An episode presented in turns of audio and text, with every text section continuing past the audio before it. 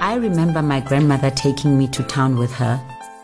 We would have lunch together at a posh restaurant called the Grand Cafe.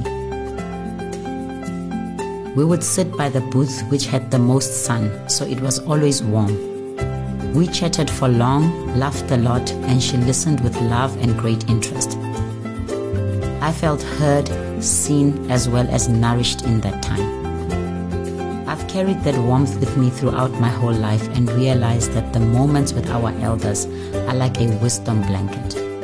Welcome to the Grand Cafe, which talks to the elders of our communities about their best and most challenging times of their lives so that we can build it into the sunshine of our future.